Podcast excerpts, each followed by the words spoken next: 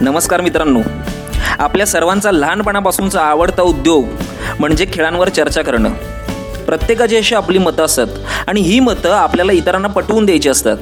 मग आपला आवडता खेळ असो खेळाडू असोत किंवा मग आकड्यांची गणित असोत क्रीडा कास्ट या पॉडकास्टमधून आमची टीम घेऊन येत आहे अशीच तुमच्या आमच्यासारख्या मित्रांमधली खमंग चर्चा आणि खूप साऱ्या गप्पा जी कदाचित तुमचे ही मत मांडायला तुम्हाला उद्युक्त करेल. तर सुरू करूयात यावेळचे क्रीडा कास्ट क्रीडा जगत टीम सोबत. नमस्कार मित्र हो. मी समीर तुमचं या क्रीडाकास्टमध्ये स्वागत करतो. आपल्या सर्वांनाच माहिती आहे की जवळपास तीन महिन्याच्या ब्रेक नंतर प्रीमियर लीग परत येत आहे. तर आजच्या या क्रीडाकास्टमध्ये आपण मँचेस्टर युनायटेडच्या आत्तापर्यंतच्या प्रवासावर थोडा प्रकाश जोड टाकणार आहोत. तर ते डिस्कस करण्यासाठी मँचेस्टर युनायटेड फॅन क्लब कोल्हापूरचे काही मेंबर माझ्याबरोबर आहेत. नयन विराज आणि सिद्धार्थ. तर मी आता सिद्धार्थकडे येईन पहिल्यांदा. सिद्धार्थ तुला हा मँचेस्टर युनायटेडचा सीझन कसा वाटला? या सीझनकडून अपेक्षा तरी भरपूर होत्या फॅन्सना जसं की सीझनची सुरुवातच खूप चांगली झाली होती. चेल्सी सोबतच्या मॅच मध्ये पहिल्याच मॅच मध्ये चार शून्यनी जिंकली होती टीम त्यामुळे फॅन्सच्या एक्सपेक्टेशन वाढल्या होत्या की यावेळेस आपण चांगला परफॉर्मन्स देऊ आणि टॉप फोरमध्ये आरामात फिनिश करू किंवा टॉप थ्री टॉप टू साठी पण आपण कम्पीट करू अशी अपेक्षा होती. पण त्यानंतर चेल्सीच्या मॅच नंतर जशी वुल्फ सोबत मॅच होती ती ड्रॉ झाली. नंतर क्रिस्टल पॅलेस सोबत आपण होम ग्राउंड वर हारलो. त्यामुळे त्यानंतर परफॉर्मन्स थोडा डाऊन होत गेला. डिसेंबर पर्यंत आपण टेबलमध्ये पण खूप खाली होतो. आतापर्यंतचा बहुतेक आपला वर्स्ट परफॉर्मन्स होता की सीझन स्टार्ट झाल्यापासून पॉइंट टॅली मध्ये पण आपल्या सगळ्यात आतापर्यंतच्या हिस्ट्रीमध्ये पॉइंट सगळ्यात कमी आपले जमा झाले होते. पण डिसेंबरमध्ये टॉटनएम सोबतच्या मॅच मध्ये आपण जिंकलो त्यानंतर मँचेस्टर डर्बी सुद्धा जिंकली आपण. सगळ्यात महत्वाचं म्हणजे अवे होती की आपल्याला सध्या रिसेंट परफॉर्मन्सेस बघायला गेलं तर अवे मँचेस्टर सिटी अवे आपल्याला टफ जाते ती मॅच पण ती पण आपण जिंकली. त्यामुळे तिथून थोडी रिकव्हरी सुरू झाली होती. त्यातच आपल्याला इंजुरी क्रायसिस पण बरेच होते. जसं पोगबा इंजुअर्ड होता. त्यामुळे आपल्या क्रिएटिव्हिटीची कमी होती टीममध्ये. आणि परत परत रॅशफोर्ड इंज्युअर झाला. त्यामुळे इंजुरी मुळे सुद्धा आपला परफॉर्मन्स भरपूर खराब होत चालला होता. पण जानेवारी ट्रान्सफर विंडो मध्ये आपण ब्रुनो फर्नांडिसला साईन केलं. तेव्हापासून परत आपला परफॉर्मन्स चांगला होत गेला. पण रिसेंटली ते कोरोनामुळे सीझन जेव्हा हॉल्ट वर आला पण तोपर्यंत आपण चांगले सक्सेसिव्ह परफॉर्मन्स दिले होते. सात आठ मॅचेस चांगलं परफॉर्म केलं होतं. त्यामुळे टीम परत ग्रीप घेत होती असं वाटत होतं. पण तोपर्यंत सीझन आपला स्टॉप झाला. पण आता तोच तीच जी टीमने ग्रीप घेतली होती किंवा चांगला परफॉर्मन्स कलेक्टिव्हली इंडिव्हिज्युअली आणि कलेक्टिव्हली चांगला परफॉर्मन्स होता. तोच आता परत सीझन सुरू झाला. परत की तशीच आपण अपेक्षा करू शकतो की तसाच परफॉर्मन्स येईल. तर मी आता विराजकडे येतो. ओले मागच्या वेळा युनायटेडने मिड सीझन अपॉइंट केला होता. त्यानंतर हा त्याला फुल सीझन मिळतोय. तर ओले ऍज अ मॅनेजर तर तुला कसा वाटतोय तो? अर्थातच मला प्रॉमिसिंग वाटतं. कारण जेव्हा ओले अपॉइंट झाला होता तेव्हा इंटरिम मॅनेजर म्हणून झाला होता. आणि तेव्हा ड्रेसिंग रूमचं जे वातावरण होतं ते थोडं तणावपूर्ण होतं. तर त्यानंतर जे अपेक्षित होतं की पहिले काही गेम्स ओले आल्यानंतर युनायटेड खूप चांगली खेळणार तसंच झालं. कारण थोडे प्लेयर पण रिफ्रेश होतात. नवीन मॅनेजर त्याचा नवीन मॅनेजमेंट स्टाफ बरोबर काम करणं. शिवाय आपण जुना जो आपला असिस्टंट मॅनेजर होता माईक फेलन यांना सुद्धा घेतलं होतं. तर या सगळ्या कॉम्बिनेशनमुळे एक टीममध्ये एक नवीन चैतन्य आलं होतं आणि अपेक्षेप्रमाणे काही पहिले काही गेम युनायटेड खूप चांगली खेळली. अर्थात अपेक्षेच्या पलीकडे खेळली आहे आणि त्यामुळं फॅन्सच्या एक्सपेक्टेशन सुद्धा खूप जास्त वाढल्या.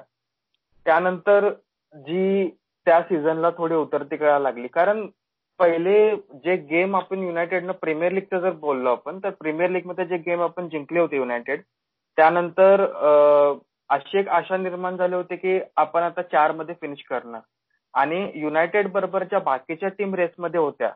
प्रीमियर लीगच्या चारमध्ये फिनिश करण्यासाठी अर्थात पुढच्या त्याच्या पुढच्या वर्षीच्या चॅम्पियन्स लीगला क्वालिफाय होण्यासाठी ज्या बाकीच्या टीम होत्या स्पर्स असेल चेल्सी असेल ह्या टीमचा परफॉर्मन्स सुद्धा थोडा असा अप डाऊन अप डाऊन होत होता. त्यामुळं बरीच आशा निर्माण झाली होती तेव्हा की युनायटेड चारमध्ये फिनिश करणारच. पण दुर्दैवी की तसं काही झालं नाही. युनायटेड त्यानंतर खूपच खराब परफॉर्मन्स झाले. इव्हन आपण शेवटची मॅच सुद्धा एका रेलिगेशन टीमकडून हरलो होतो.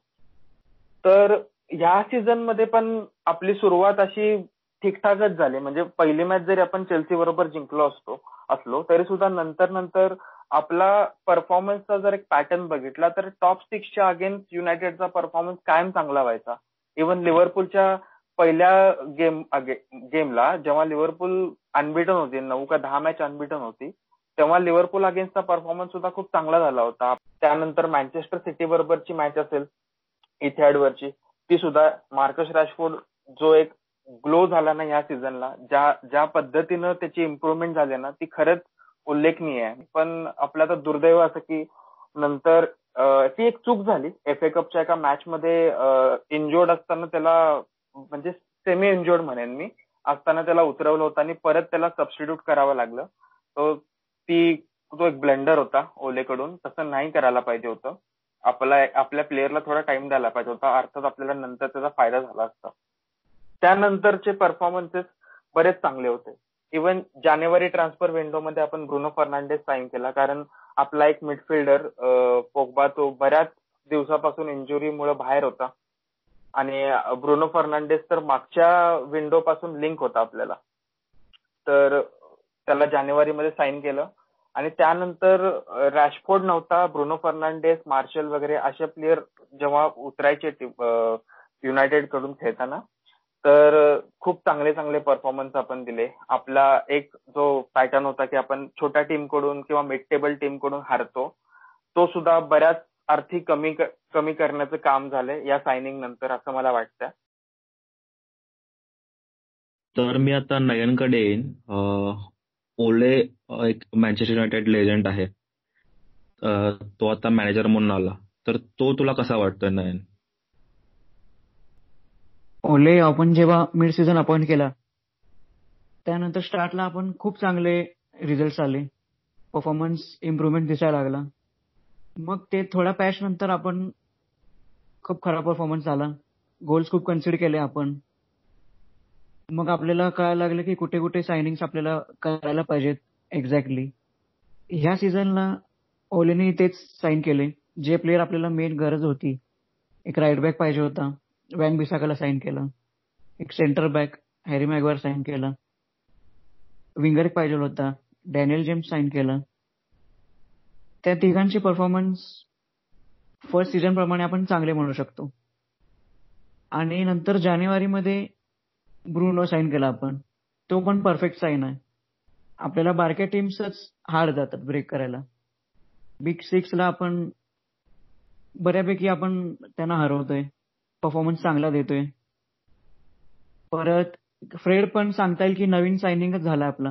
लास्ट सीझन असा वाटत नव्हता की युनायटेड क्वालिटी आहे. पण ह्या सीझनला जे त्याचं इम्प्रुव्हमेंट झालाय तो फारच चांगला आहे.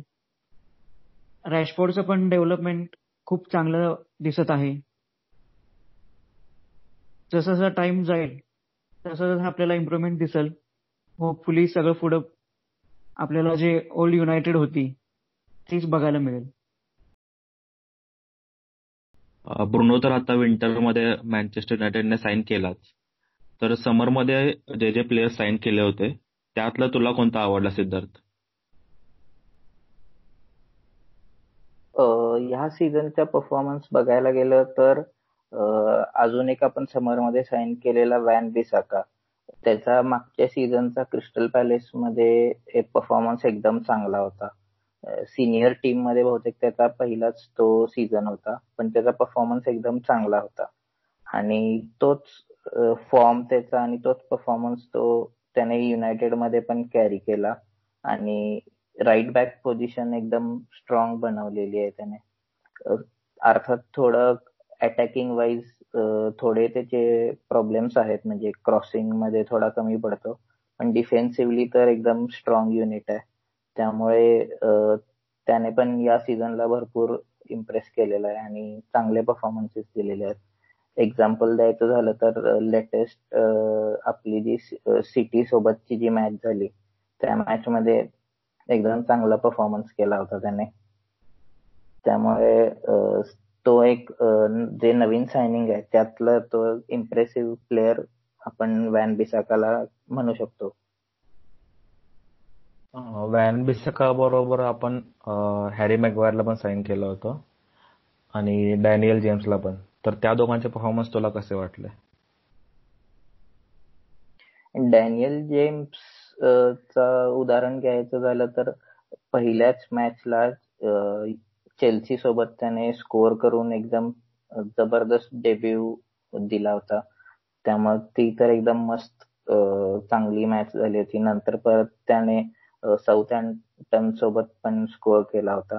त्यामुळे सुरुवातीचे एक, एक पाच सहा मॅचेस मध्ये त्याचा परफॉर्मन्स एकदम चांगला झाला.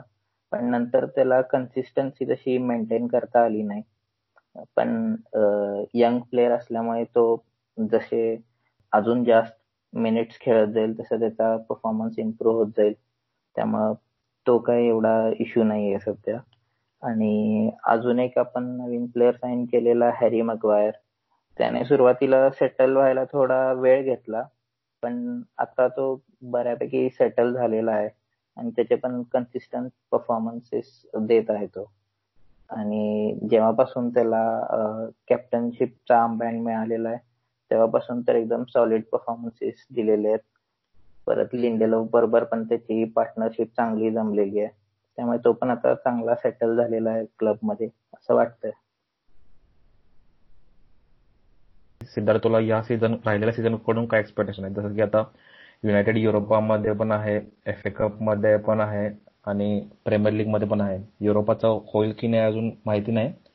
पण ऍटलिस्ट प्रीमियर लीगमध्ये काय एक्सपेक्टेशन आहे तुला आताच्या राहिलेल्या सीझन मधून?